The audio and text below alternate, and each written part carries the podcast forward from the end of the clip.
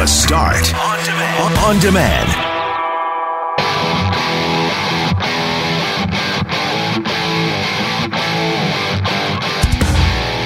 It's reopening day in Manitoba. Well, at least phase one begins today as the province looks to reopen the economy. So we will speak to the King's Head Pub. They are getting ready to reopen their patio. And we'll also hear from the Retail Council of Canada to find out what are the lingering questions and concerns they have as we move forward. Giving Tuesday is something we usually don't hear about until November. It follows Black Friday and Cyber Monday. Well, it's being moved up to May 5th. So we'll have a chat about that and why the United Way needs your help. If you're not working in the office anymore, what don't you miss about going into work? And if you are still going into work, what don't you miss about pre pandemic work life? This conversation was triggered by a disgusting mess left behind by our weekend staff, which made Brett want to smash. I'm Brett McGarry, alongside Greg Mackling and Loren McNabb. We are Mackling, McGarry, and McNabb, and this is the Monday, May 4th podcast for The Start. Mackling, McGarry, and McNabb. And Manitoba is going to look a little bit differently today as things start to reopen. Greg, good morning to you, sir. Good morning, Brett McGarry. Nice to uh, be with you. Thanks for the home delivery of. Uh, delicious beverages yesterday. I appreciate it very much. Oh, you're welcome. You're welcome. Yeah, I dropped off a couple of beers. Uh, Torque Brewing, we spoke to them recently, and they said that they were getting ready to unveil their latest uh, charity beer, which is uh, called Special 63. They partnered with Chris Walby from the Blue Bombers, the Blue Bomber legend, and uh, it's in support of the Alzheimer's Society of Manitoba. Some proceeds from that beer will go to the Alzheimer's Society. And the uh, the neat thing is the first five people to who order a flat of 24 will have it personally delivered by Walby himself. So uh, nice. I, know, I know I'm not Chris Walby, but I was happy to swing by your place and leave him on your doorstep. McNabb, I still got some if you want me to head out your way and drop off a couple. Oh, that's a that's a you're gonna have to charge delivery to make that hike out here. but yeah, I'd be. I actually also had a, a delivery on the weekend. Friends dropped by and delivered some homemade sangria, which was delightful. Ooh, sangria. Uh, yeah, everyone's getting creative with how they help each other out. If, if that's helping, that was help to me. yes, of course it is. that is great. What, yeah. uh, what kind of stuff was in said sangria?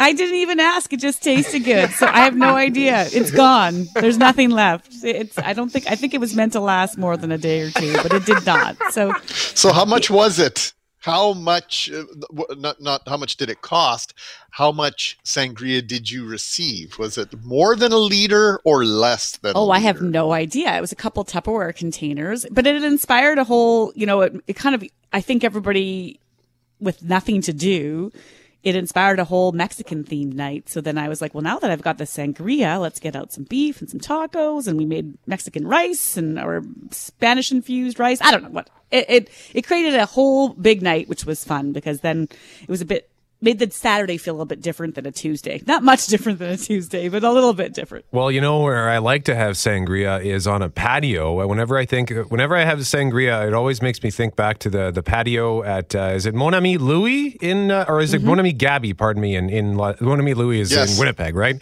Yes, Mon that's on the bridge. And yeah. Mon Ami Gabi is in Las Vegas, uh, across from the Bellagio fountains at the Paris Hotel. And I sat on the patio uh, for lunch there and had sangria, and I think it was the first time I had it.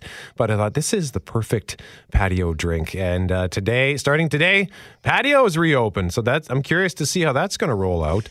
Uh, McNabb, are you? Would you partake in patio uh, in a patio drink yet?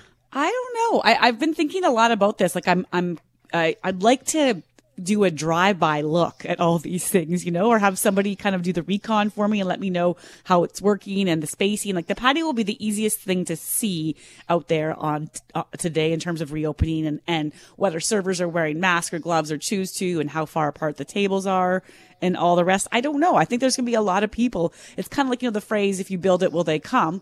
Um, if you're if you're opening today, uh, who's going and what are you going for and what are you interested in? And I think I'm still on the fence of of expanding my horizons when it comes to this whole experience. Greg, you? Well, I, I said last week I was cautiously excited about the changes that were to come this week. I think I'm happy that the weather is less than ideal for patios right now, not because you know my uh, affection for the restaurant business, but I think it'll be good because it'll I think it'll just slow down that rush for everybody to get out right away. There will be hardy souls that will be there in whatever weather we have, but I think it's a good thing that uh, we're not expecting double digit temperatures up into the 20s. Heck, we're going to barely going to get above 10 degrees uh, for the next week or so. So I, I think that's a good thing that's going to just help people uh, just slow their roll a little bit. I walked by Saffron's on Corydon yesterday. I could see them out getting ready or getting their patio ready. And I, I think it, the, the, spacing could work because that's usually a pretty jammed patio, but the mm-hmm. tables were very, uh, you know, there was a lot of distance in between tables. Because my main thing is okay, if I go to a patio with anybody because I live by myself, I need to keep two meters distance, so that would be awkward because the tables are usually like what a square, like a meter uh, across. So uh, you'd have to sit like a couple of feet away from the table and awkwardly lean forward to grab your drink. But there is enough room between the tables that I think that could be achieved, that could be accomplished. So uh, I would I would be willing to to try to try it out. Uh, partly just because it would be an excuse to actually go out with a friend. Uh, I haven't seen anybody. I was looking. I was hoping to see you yesterday, Greg, but you were out with the family. So uh, your neighbor actually said hello and offered to hold on to the beer for you. I he did. Oh, I know which neighbor that was. You made the wise choice in not giving it to him. but let us know at 204 780 6868 if you're going to try and head out to a patio. Coming up after Global News at 8 o'clock, Loren, we're going to speak to one of the restaurants that's getting ready for reopening. Yeah, the King's Head was one of the first to close, I think, back when uh, COVID really hit Manitoba. March 16th, they put out that email saying they were closing ahead of St. Patrick's Day. And so they're reopening their patio today. Also, the city of Winnipeg took in applications from restaurant owners who might not have patios today. So we're hoping to get numbers from them because they were they're going to allow restaurants to open temporary spaces if they don't have an existing patio because there might be restaurant owners who want to get in on this game so to speak there might be others who say it isn't worth it so we're going to visit with the king's head after 8 and then of course we've got all our reporters out uh, on Corydon Avenue uh, in hair salons this morning keeping their social distance but checking in with all sorts of businesses who are going to reopen or who might not be reopening today because just because you can doesn't mean they will.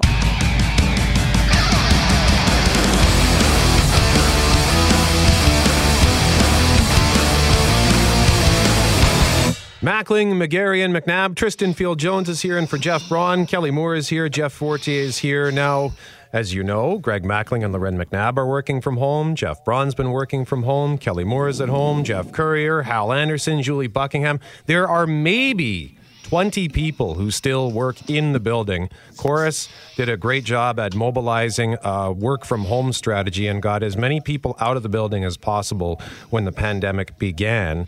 Uh, so now it's just me in studio. Forte's on the other side of the glass. Tristan is in the news booth right now, so we're all separate.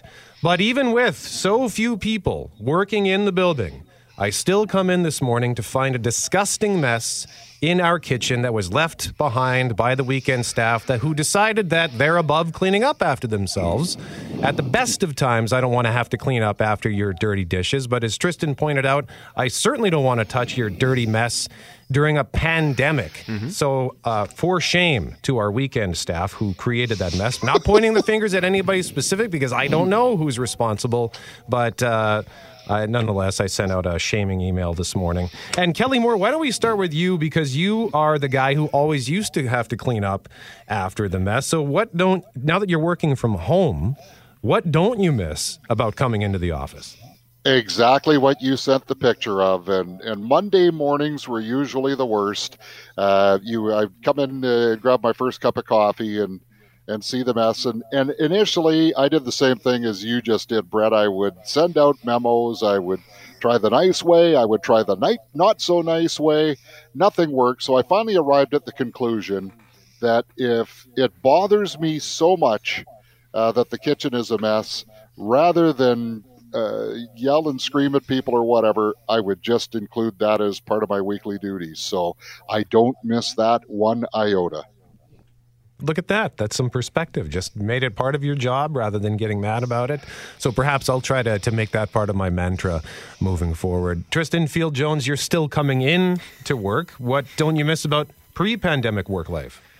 Um, you know what? I think the commutes because I have to. That's what I was going to say too. Exactly. Now, granted, my commute is it's very very short, but going down any part of Route 90 is a nightmare uh, on the best of times. And I have to say, it's really nice not having to um, examine, you know, the traffic map or listen to every single traffic report and figure out, okay, do I need to find an alternate way home because that will take me uh, a little less time. So I really do not miss the the lineups. And you know it's weird. I can't think of the last time i actually was in a traffic lineup. It's been months. Well, I, I have noticed that uh, in the past few weeks, or the past two weeks, that there are there is more and more traffic now. Yeah. and mm-hmm. I, I'm I'm curious to see what's going to happen today. Now that there's more businesses open. Loren, what don't you miss about coming into work? Needing my pass card to go anywhere. it's like the number one thing I have to double check every oh. morning to see if I have it. And at 4 a.m. when you arrive at work and it's cold and you reach into your purse outside that door and you're just like, oh no, I forgot it. And then I'm like, who do I harass now? And then I usually have a wheel. Like I called Kelly the last time, so now I'll call Brett. Like who's around? And then I just got into the habit of waiting for Greg. To, like if Greg wasn't there yet, I'd call him and be like, "You around the corner?" He's like, "I'm just coming around the corner. You forget your pass card?" I was like, "I sure did." and then I just wait for Greg to come. So yeah, the, I oh. like I, I like that I can go anywhere in my house without a key card.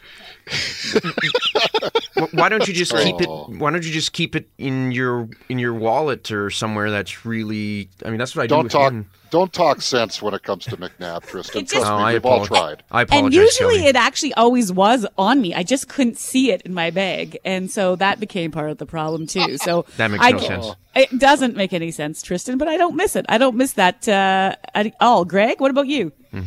I don't miss the fundraisers. I don't mind people asking me to buy stuff because I'm always happy to support whatever endeavors going on at school or with your sports teams. It's the other side of it. I hate asking.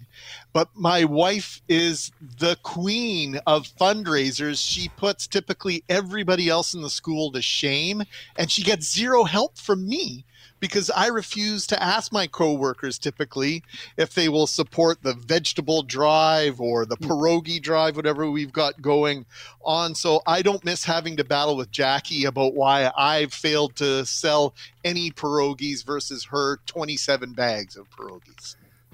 We got a text here from Adam who says, I don't miss all the messy people at work and the traffic to and from. The things that I don't miss, uh, I don't miss meetings. I, I, Oh yeah. I Those hate are your favorite, I thought, Brett. Ah, meetings are the biggest. Like I, I understand that there's a purpose, but there's so much time that gets wasted in meetings from all the all the mindless chit chat. Like let's just get on with it and get out. And uh, and it that's just my opinion. I realize that, that my my process is different than others, but I, I can't stand all the uh, the chit chat that goes on in meetings. And it's uh, it's been kind of nice and quiet around here. I like I used to work all those weekend shifts, and I sort of liked the change of pace coming in on the weekend when it was quiet. So it is nice and quiet. So I kind of like that. I certainly miss. Uh, you know, being around people, but uh, th- there, there is a, there is a, a bit of a balance there. And I'm with uh, Forte and Tristan and Adam as well. The traffic has been nice, uh, that it's been a little bit slower. Like if I have to go out and help my dad with something in Transcona, it takes me like 25 minutes to get out there. Whereas depending on the time of day, Kelly, I mean, you you live in Transcona. How long would it take you if you left here at say 3 p.m. or even 3:30 p.m.? How long would it take you to get out to Canterbury Park? Anywhere between 45 minutes and an hour. So I can't believe that that wasn't the first thing that I I mentioned. And as soon as Tristan said it, I went, oh, "Of course, that's what it is." yeah. It's uh, yeah, and, and, you know, in those days where we would have uh, difficulties with the weather, with snow and stuff Ugh, like that, trying to get out of the downtown would be anywhere between forty to fifty minutes just to get from work to Portage and Main. Well, and, and you know, it's interesting, Brett. You, you bring up uh, a really good point. I wonder, in terms of workplace meetings, what this is going to do in terms of of workflow. How many are we going to realize in every workplace? How many of those meetings served very little purpose, and how is that going to change the way we work? Essentially, I'll be really curious to see if maybe productivity goes up a little bit.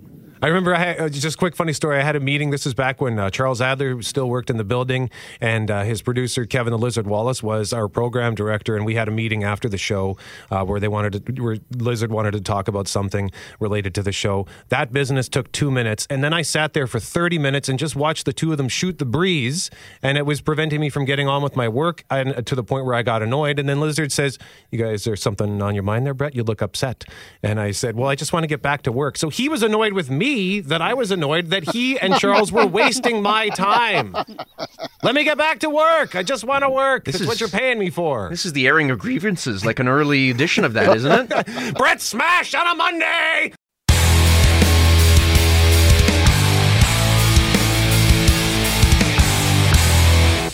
Text message at 204 780 6868 on the subject of our previous conversation of how I showed up this morning to a huge mess in our kitchen, dishes piled up in the sink, dirty dishes, and somebody's texting us saying, Why not just put up a sign in the kitchen? Something like, Your parents don't work here. Please keep the kitchen clean and wash your dishes after using, or something to that effect. Well, years ago, one of our colleagues put up a hilarious sign right above the sink that said, Hello, friends. Approximately three feet southwest of this location, there is a dishwasher. Please feel free to use it. And of course, one of our rebellious colleagues just simply wrote F you or something to that ex- extent on the sign. So the signs don't work. Nothing works. Slobs are going to be slobs. But I like the suggestion, and it might ha- be time to do that again. In the mean, so keep those texts coming. The things that you don't miss about going into the office, or the things that you do miss about pre-pandemic life if you are still going into work. Meantime, Loren McNabb, one of the things that can reopen today, campgrounds, and you took a look. What's going on?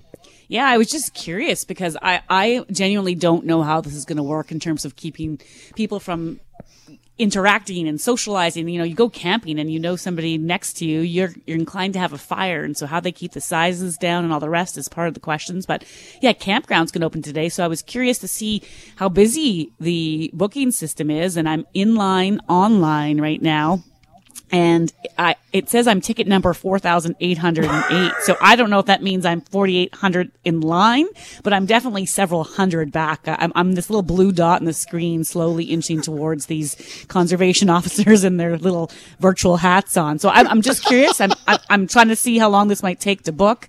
I have no, I, I, we don't have anything beyond a tent and I don't think anyone in my family wants to be in the tent in 10 degrees this weekend, but I am just curious to see how, how busy this will be and, and if other people will be going camping. You go to the grocery store, you wait in line. You go to the bank, you wait in line. You want to book a campsite, you got to wait in line. That's just the way it is now. It's like everything is like trying to get into a nightclub on a Friday night.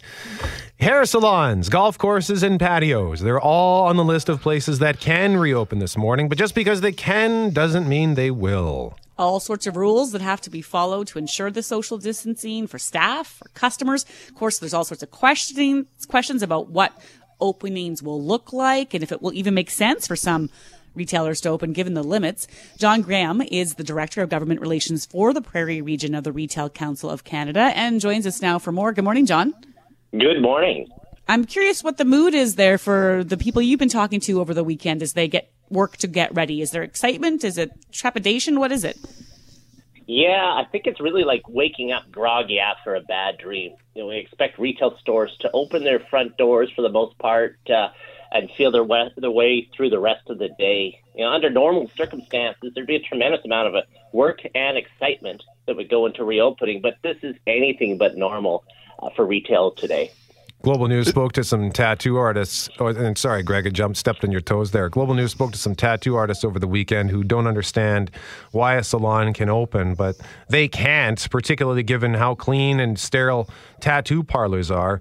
Are there some gaps or big questions in this reopening plan? You know, I think uh, I think overall it's pretty consistent with other provinces and where they're heading. Uh, uh, and lots of thought has gone into it. Obviously, uh, you know, short notice and a lot of scrambling for rehiring of staff and understanding of physical distancing and cleaning requirements and uh, uh, and you know updating inventory and uh, adjusting hours likely as well. But um, there's uh, you know lots of work that's gone into this one, and frankly, uh, a lot of commitment from retailers to to make sure we get this right and aren't a source of spread. In the general public, John, I would say many people last week and, and probably this morning were questioning whether Manitoba was perhaps moving too quickly on this. How, how do you see our reopening day and our reopening plans compared to other provinces across the country, uh, in particular, what they're doing in Saskatchewan this week? Yeah, well, Saskatchewan is uh, going to roll their retail doors open on the 19th of May. Uh, Alberta is the 14th of May. Uh, uh, you know, I'm not a, an expert in uh, in COVID by any means, so we're just focused on what uh, needs to be done. And I don't think there's a whole bunch of retailers that are rushing to their open their doors first thing this morning. And we frankly expect a lot fewer customers coming through the doors than uh, uh, this weekend and beyond. What are some of the challenges, John, for these businesses? You mentioned just the idea of uh, trying to get staff back, trying to comply with the different social distancing guidelines. And, and, I'm curious how many of the people you've been talking to, business owners who might just say, you know, given the capacity issues and how many people were allowed to have them, we're not even sure if it would make sense to bring back staff right now uh, because it might just be a break even or or less. Yeah, it's that, that's a, a very valid question. It uh, the the reality is that we have nothing to compare this with. And so a lot of this is just feeling the way through. And, uh, and I think you're going to see businesses open their doors when they're ready. They're not, again, going to rush to open first thing this morning here, but in coming days and even weeks. Uh, and, uh, uh, but there's a lot to, to learn as far as what you can expect on customer volumes, uh, what staffing levels you really need if you're reducing hours, if the business is a lot less and how much you want to spend in uh, expanding inventory or updating inventory, uh, knowing that you carry a pretty heavy financial load from these uh, past several weeks. John, is that going to be one of the challenges, getting inventory and making sure that you have products to offer people that want to buy them? Well, part of the challenge, you're right, is that uh, you know along the entire supply chain, uh, there's um, there's people dealing with COVID across the world and across North America, and so uh, it may be a little slower. The supplier may be half staffed, closed, perhaps. Uh, and so a lot of this is uh, uh, going to be having to, again, you know, work our way through issues that arise and hope that uh, uh, collectively we, we uh, will eventually see a new normal. John Graham is the Director of Government Relations for the Prairie Region of the Retail Council of Canada, joining us live on 680 CJOB. John, thank you very much for the time, sir. M- my pleasure.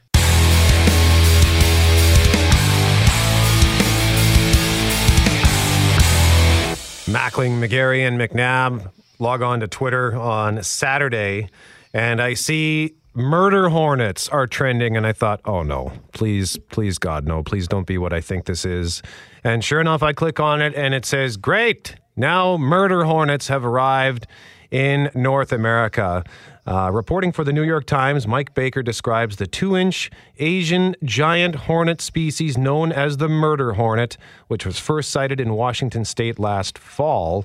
The invaders use mandibles shaped like spiked shark fins to wipe out a honeybee hive in a matter of hours capable of killing humans, their venom and stinger make for an excruciating combination that victims have likened to hot metal driving into their skin. Now, there there was actually a story last May, May 2019, of uh, a couple in BC that found one of these uh, murder hornets in their apartment. I don't know if Loren, have you ever seen videos of these things? No, and I don't, and I deliberately, like, I read the story that you sent, but then did not go looking for video because I, I thought it would just horrify me. It, it's scary. I saw a video well over 10 years ago somewhere in Japan, and it was uh, there was a honeybee colony, like ten thousand bees, just doing their thing, and it was shot in super slow motion. And then these giant hornets swoop in, and they were like war machines. It was like they they because it was slow motion, it was like they were these helicopters that had arrived to just wipe out this colony. So one hundred of these hornets just destroyed 10,000 honeybees. It's really scary. Obviously, from a, a human perspective, Greg, I would not want to be stung by one of these, but it's also concerning because if these things start attacking the honeybee population here, uh, that could be a big problem. Yeah, they essentially decapitate the honeybees, and what they do in ravaging uh, a honey colony is absolutely unreal. It it, it is uh, it is pure it is pure destruction, and um, I was reading a similar article about it and described his uh, the the hornet's face as as Spider-Man like in Yeah. appearance. Like these things are incredibly animated. Like you would think that this is something Disney or Pixar had created and had come to life because it is so frightening and it's got some humanistic and human like features as well as giant eyebrows are unbelievably large. Uh, they kill 50 people a year in Japan. So yeah, I think this is mother's Mother Nature's way of making sure we stay inside in 2020. I don't know, but between that and reports that we're going to have a crazy mosquito population this summer, it just keeps getting better, doesn't it? I, I liked uh, the Huffington Post had a headline over the weekend that said "Murder hornets are in Canada because 2020 just keeps on going." I know it's terrible. like the idea that we just, you know, really, you know, with all we're dealing with right now, couldn't we just get murder hornets to arrive next year? Can they give us one year off? And another thing too with these murder hornets uh, that one of our listeners pointed out, the the bees over there in Japan have figured out a way to defend themselves because their stingers don't do anything against them. But what they do is they, because they have so many numbers, they will swarm one of the hornets and completely envelope them, and then they'll start vibrating, and the heat that is generated essentially burns the the, the hornet from the inside out. But the bees here probably won't know that trick, uh, so they so they they'll just get destroyed by these things. And again, I would I think I would actually die of fright before getting stung. Before they could even sting me and poison me with their venom, I think I would just die of fright if a two-inch giant murder hornet landed on me. So God, I hope they do not make their way into Manitoba with the mosquitoes and all the other bugs we have to deal with and COVID nineteen. Uh, I don't want to have to worry about murder hornets. Let us know at 204 780 6868. Would you run away if you saw a murder hornet?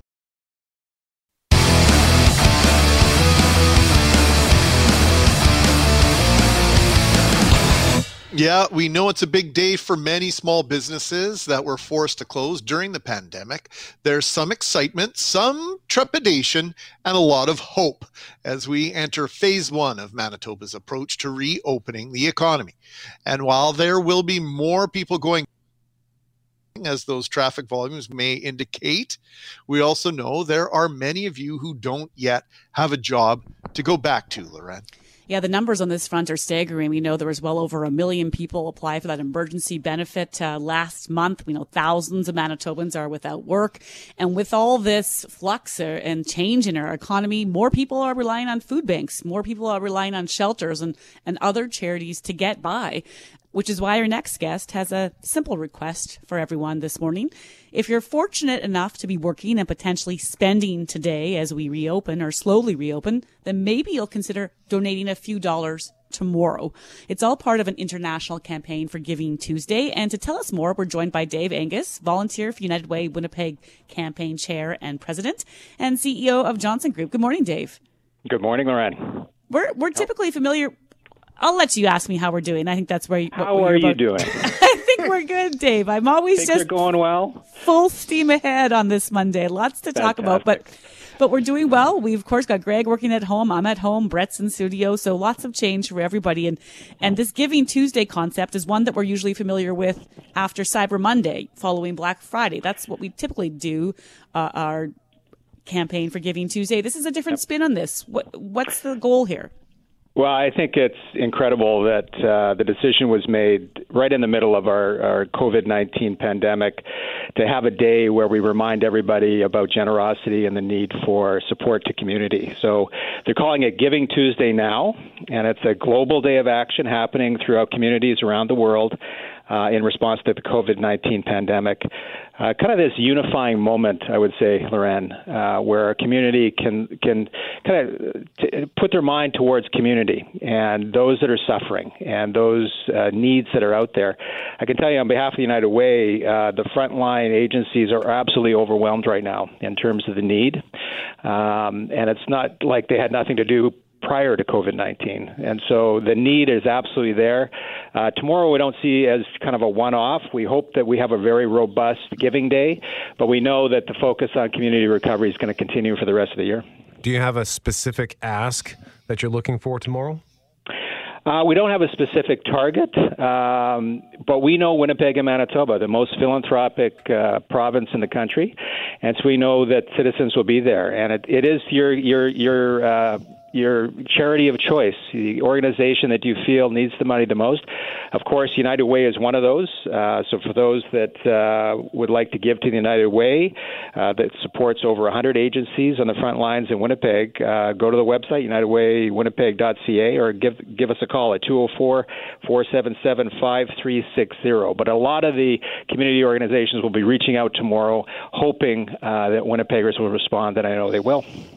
John, this is just one small step in reopening the economy. And so the pain people are feeling economically is not going away as of nine o'clock this morning. We know that there's going to be trickle down effects, benefits, and continuing to be negative effects of what's happening around the world in our community for a while. Two questions here. Where is the greatest need? And, and what are you hearing from some of your local charities and, and our nonprofits and how they're dealing with things? Uh, you know, we've seen so many fundraisers canceled over the last weeks. Uh, just one example of the shortfall they might be seeing.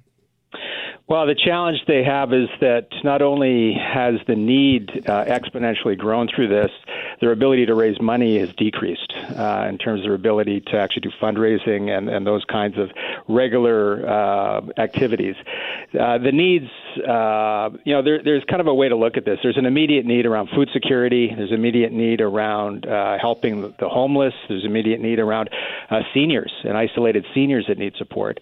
And there's some great collaborative effort happening with United Way, with the Winnipeg Foundation, and other organizations to deal with those immediate needs. But the reality is that the the need is is only going to continue. Uh, when we look at mental health as an issue, not only is it increasing now, but it will continue to be a challenge going forward.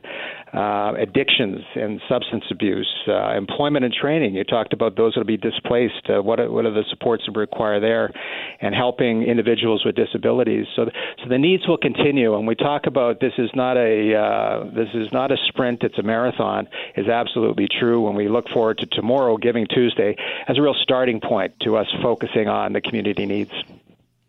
What do you say to those? Because so many people are struggling right now, Dave, and it's hard to think, you know, when you're worried about your own family, about helping another family. And so the gift doesn't have to be big tomorrow. It doesn't have to be a hundred dollar donation or two hundred dollars. How how small can it be if someone's saying, "Look, I don't have a ton, but here's what I can give you."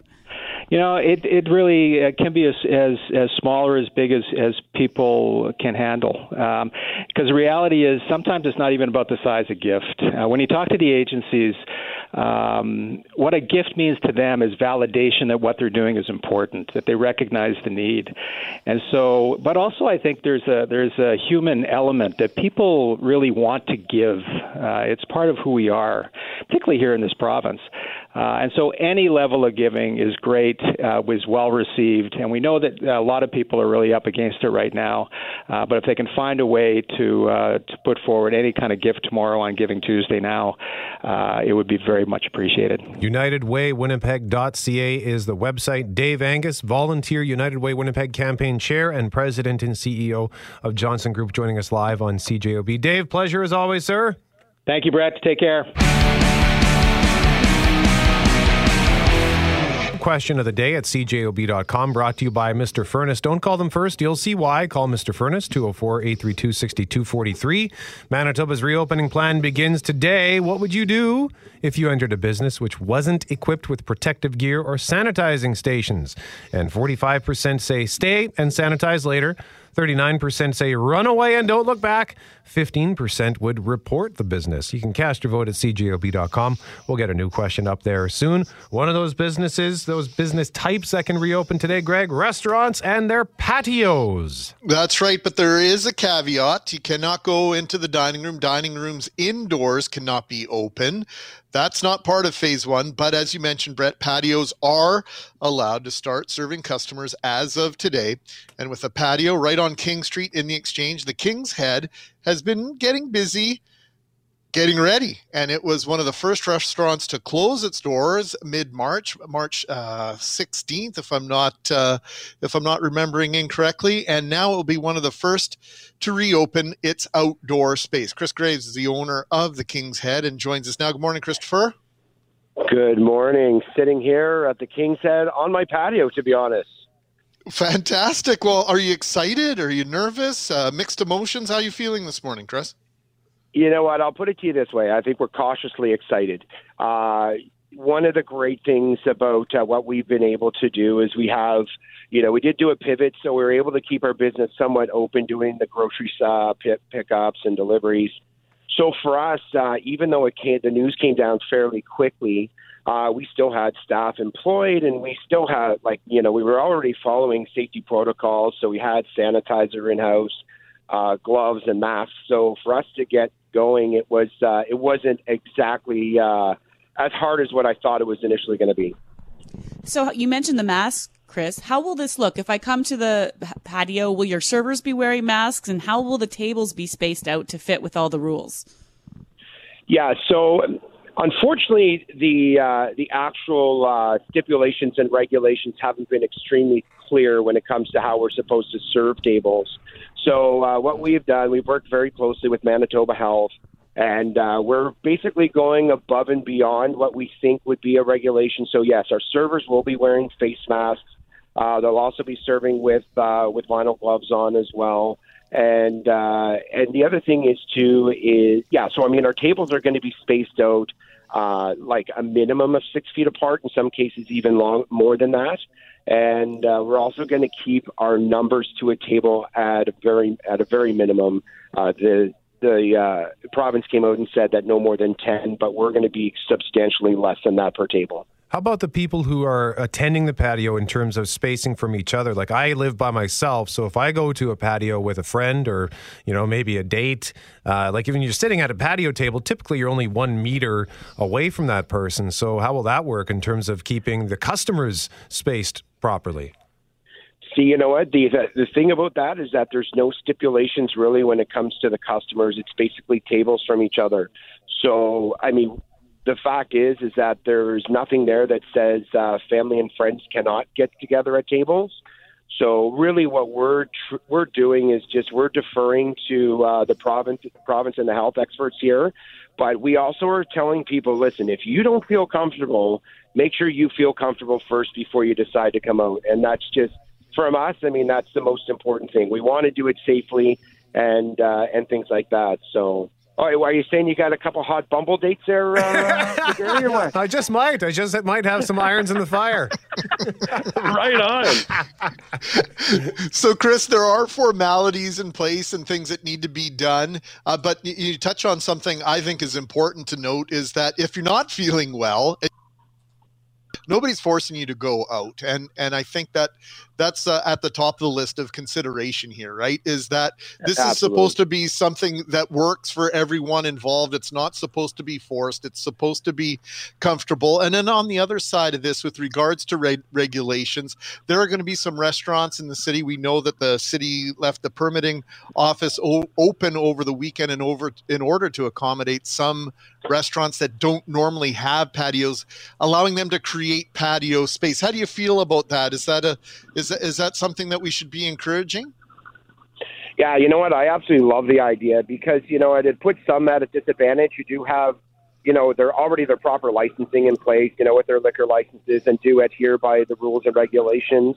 So, you know, I encourage that. I think it's a great idea. Um, you know, it's not about competition for us, really. It's about everybody working together and uh, and doing it safely as well. So that is uh, that's super important for us, and I think it's a great idea.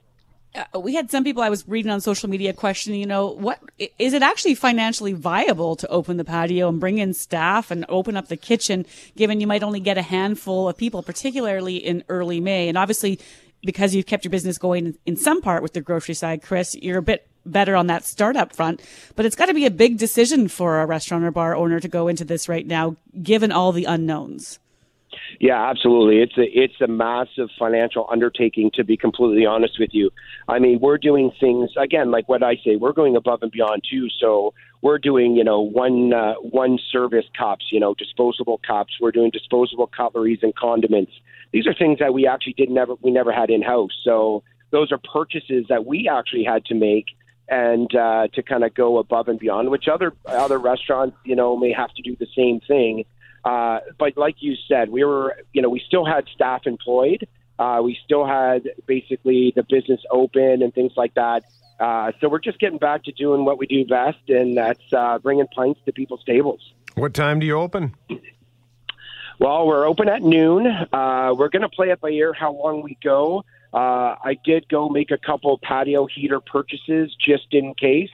But uh, I tell you, it might be like two or three degrees out, but on this patio, it feels like it's about 20 right now. So.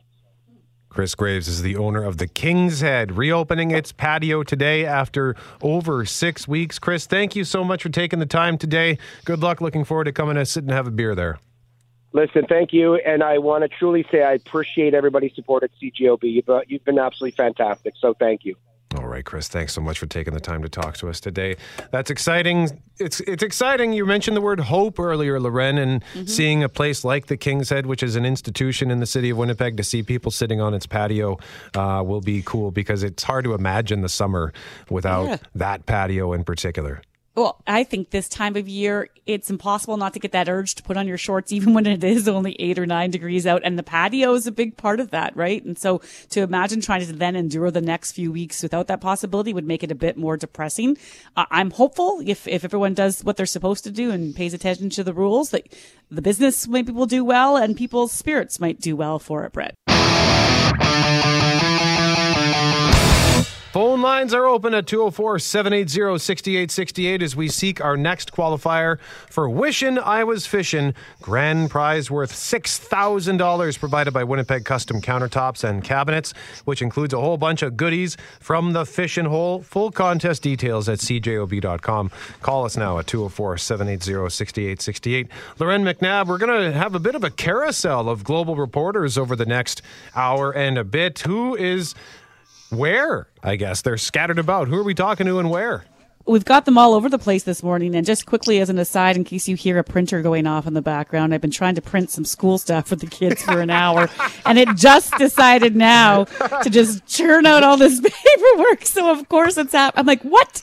I did. I don't even remember printing this anymore. It's been that long. But in any event, that's that's my life at home, working from home. We've got Joe Scarpelli. We're going to meet up with him uh, just at 8:45. He's out at Polo Park, close to you, Brett, just uh, sussing out how things are going to work for malls that are reopening. And then after nine, we're going to take a visit to Corydon Avenue where we have Malika Karim who will talk about what she's noticing from restaurants that might be trying to put up a patio or reopen a patio this morning, which is allowed as of today. And of course, the big one for everyone, Greg and Brett, I bet you is hair. And so Diana Foxall, I don't think she's getting her hair done, but she is going to be at uh, City Looks Hair Salon. Sherry has joined us, uh, the owner, several times over the past few months here on CJOB to talk about the stresses of not being open. And at 9:30, Diana will be interviewing her to share how she's feeling on this reopening day and all the measures they've put into place for for that physical distancing. You can bet phones everywhere on that front for hairs. Greg, we're ringing off the hook. Oh yes, that was a popular conversation in our virtual uh, get together on Saturday night. Was who heard from their hairdresser and who hadn't heard. Jackie was pretty upset to find out she, that uh, other people were getting text messages and and offered appointments ahead of her. So yeah, for a lot of people, this is a really big deal. Me, as I've mentioned, I I don't really care. I'm gonna I'm gonna grow out the hair as long as uh, Jackie will allow me to do so, and maybe even a little bit longer than that. But I know it's a big deal for a lot of folks that that want to feel normal again. That goes a long way for a lot of folks in terms of uh, re- claiming some normalcy. So uh, I'm quite surprised, actually, Brett, that that uh, barbers and salons were one of the first places to open that are a part of this first phase because of how intimate it is. I was surprised too, but you know what? I'm taking my chances. I've got a haircut booked at one o'clock today. I can't stand it anymore. I gotta, I gotta get this mop trimmed up. So I'm going to see Joe over at Tony's later this afternoon. Lines are jammed at 204 780 6868. Wishing I was fishing. And here is today's question Back in the 1990s, 10% of parents had one of these. Now, fewer than 2% do. What is it? John, hello there, sir. Do you know the answer? Oh, happy Star Wars Day, May the Fourth be with you. Uh, I think it would be a, a, a rolling pin. A rolling pin. That is very specific. Not the answer, but that's a good pull, John. And may the fourth be with you as well, sir. Thank you. Okay, let's try Marie. Hey, Marie, do you know the answer? I'm going to guess and say a VCR. A VCR. No, that's not the answer, but that's a great guess. Thanks, Thank you. I still have a VCR. It's not hooked up, and I don't know if I even have any tapes, but there was there was an instance in the last couple of years where it came in handy. Someone needed to look look at something on a VHS tape, and I said, "I have a VCR. I can help you with that." Sometimes it pays to be a bit of a hoarder. Larry, do you know the answer? Um, so could you repeat that again? It was 10% of people had this in the 90s. And now less than 2% do. Well, now, now less than 2%. Yeah. Jeez. Um, let's say a subscription for a newspaper. Oh, subscription for a newspaper. Great guess. That's not the answer. Okay. But thanks for trying, Larry. Greg, you've got a subscription to the newspaper, right? I don't anymore, but I'm going to. I think I'm going to renew it. We're fortunate enough to have access through work. Uh, ja- Jackie got so tired of the newspapers stacking up and filling our recycling bin, and yeah, it was just a, a pain in the neck. And then I went to a digital subscription, but then uh, we have one through work, so I don't have one. But uh, you know, hey, uh, in this time right now, supporting local journalism is a big deal. So I think I'm going to jump on that. You said parents, right? Yeah, back in the 1990s, 10% of parents had one of these. Now less than 2% do. So right there, it's a family oriented thing. There's your cl- first clue. Lana, do you know the answer? Um, an alarm clock? An alarm clock. Two two percent of people ha- have an alarm clock. I guess everybody uses their cell phone now. No, that's not the answer, Lana. I'm sorry. Thank you. All right. I don't recommend just relying on your phone, by the way, for your alarm clock. It happened to me once where my phone froze and I was two hours late for work. Les, do you know the answer? I was going to say typewriter. Uh, typewriter. No, no. Unfortunately, great guess though. Did, did McNabb? Did you ever have an old typewriter in your house? Ah, yeah, we did. It was green. I can remember with the green case, I think, and we loved it. We loved hammering on that thing. Yeah, my mom had a had a typewriter that I think weighed fifty pounds, and you Yeah. really had to reef on it to to get it to type anything. But it was fun. Yeah. Hunt and peck.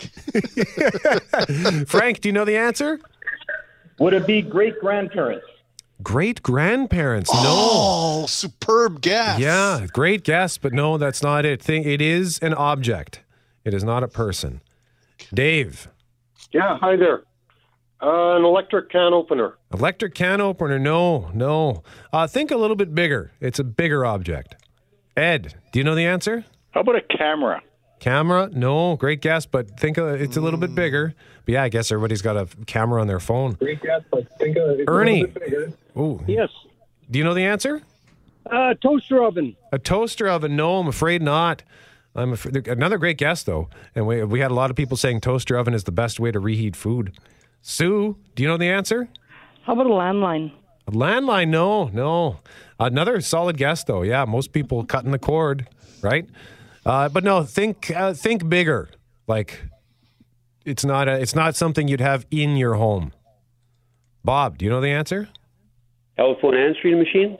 No, not a telephone answering machine. But another great guess. Yeah, we used to have the one with the cassette, right? Where it had to rewind every time you wanted to, you called somebody. Yeah. Adrian, do you know?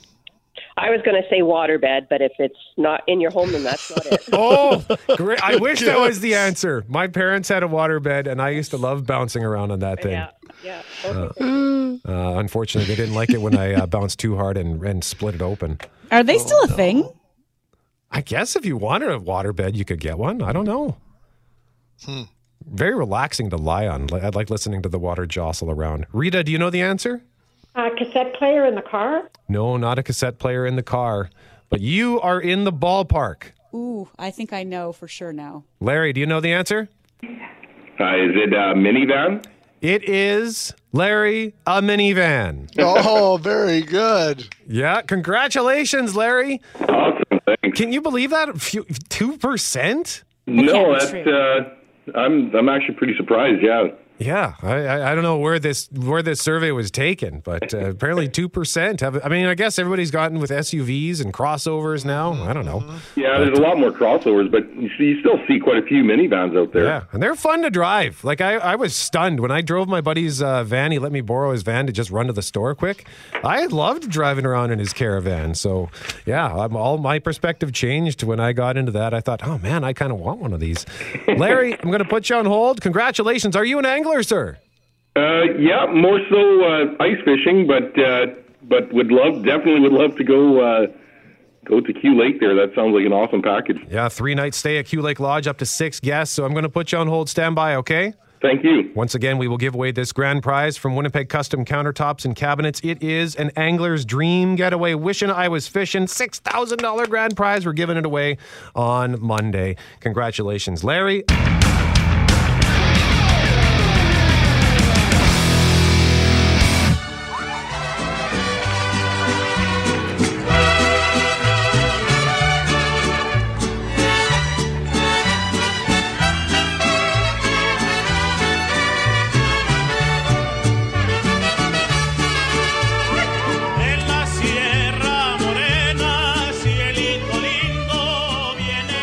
So for me, things always roll back to Taco Bell. For Loren, it always rolls back to Minnedosa. And for Greg, it all comes back to Chi Chi's. Yeah, not all of it, Brett, but just a lot of it. Tomorrow is Cinco de Mayo, the 5th of May, a day of the year where restaurants serving all sorts of food the rest of the year find a way to incorporate Mexican cuisine onto their menus. Many people mistake Cinco de Mayo as Mexican Independence Day. That is actually on September 16th. Cinco de Mayo is in fact the celebration of the Mexican victory over French forces at the Battle of Puebla on May 5th, 1862. And I actually didn't know that. So now that I've got a history lesson from that, Greg, thank you. Let's bring our next guest who is bringing Chi Chi style food to his restaurant for one day only. Alexander Svenne is the chef and co owner of Little Goat on Portage Avenue in St. James. Good morning to you, Alex. Good morning. How are you? We're good, thank you. What's the reaction been to the idea of serving up some Tex Mex tomorrow? It's been crazy. It's uh, it's- every every time I open my phone, there's more emails. Alex, you're a you're a fellow uh, Chi-Chi alumnus from Polo Park back in the day, and when you talk about restaurants that that people would love to see come to Winnipeg, ones that have never been here, it inevitably the conversation comes back to, well, why doesn't someone bring back Chi-Chi's to Winnipeg? And for those that don't know, Chi-Chi's had two locations in Winnipeg. One was at Lagimodière and Regent. I think that's the one you would go to, Brett. And the other one was at Polo Park, where the movie theater share your memories of just how busy and popular that restaurant was back in the day for us, Alex. Oh, it was crazy. It was like it was my first job, and it was the busiest restaurant I've ever worked in since then. Um, we had both the football stadium and the arena, and so when you had a show or a game, the place would fill up about 400 seats in like 15 minutes, and you know it was crazy. I was a dishwasher, and there'd be six dishwashers on shift at one time. It was it was wild. What is it about this type of food that uh, that people love so much? You know, I think it's like the it's the, all the elements. It's like spicy and salty and greasy and cheesy and everything you want in food all comes together on that one plate. Man, I just coo- cooked some Mexican on Saturday, and now I'm craving it again. So I'll have to look at your menu there. Um, How do we get it? Where do, where do we go to find out a bit more information about how we might want to pick up our own little Tex-Mex night? You can go to our Facebook page uh, at Little Goat, or you can go to our website littlegoat.ca, and the whole menu's there. And it's a set menu with a choice of different entrees. And I just took things right from the old Chi Chi's menu. I still have the me- recipes all up in my head somewhere, and uh, you can order from there. That is fantastic. And I noticed my favorite is one of the options. The it was the number five combo dinner, dinner the Cancun, two seafood enchiladas and flour tortillas with a with a white sherry sauce and a sprinkle of paprika on top. That's just off the top of my head, Alex. Yeah. Uh, but I used to have it with uh, 37 PLU, no rice, and 38 You know. PLU, no beans, 512 PLU, sub French fries. That's amazing. You know all the numbers still. Um, yeah, that sauce was a mystery. I, I'm going to try to recreate it, but it, it came in a package, and we added um, like a jug of like cooking sherry to it. So I'll have to see, see what I can come up with. Outstanding. One more time, how can people uh, get in on this? Because you want uh, orders in by noon today, right, Alex? Yeah, I want them in. We're selling out. We're asking people to come do later orders because between five and six, there's going to be a traffic jam on Portage Avenue. So, um, but you can still go to the website littlegoat.ca or check out our Facebook. Okay, littlegoat.ca, and they're located on uh, Portage Avenue, 2615 Portage Avenue, and the phone number is 204 254 GOAT. Thank you so much for taking the time to talk to us, Alexander. Much appreciated, Thanks sir. Okay, Al- Alexander Svenne, chef and co owner of Little Goat on Portage Avenue in St. James. Now I am craving a chimichanga. Greg, thank you for that. Uh, You're welcome. I think that's one of the options. That's great, man. I love that. I do. He nailed it when he's like, it's you know, it's sweet and salty and greasy and cheesy. I'm like, yep, there's really nothing wrong with this picture. Hey, thanks for listening to the Start Podcast. We are available on Apple Podcast, Google Podcast, wherever you find your favorite podcasts. Subscribe now and never miss an episode. And if you like what you hear, rate the show, tell us what you think. And hey, even tell a friend about the podcast. Be sure to follow us on Twitter and Instagram. Greg is at GMACWPG, that's G M A C K WPG. I am at Brett McGarry, B R E T T M E G A R R Y. And Loren on Twitter is at McNabb on Global and on Instagram at McNabb on CJOB. Talk soon.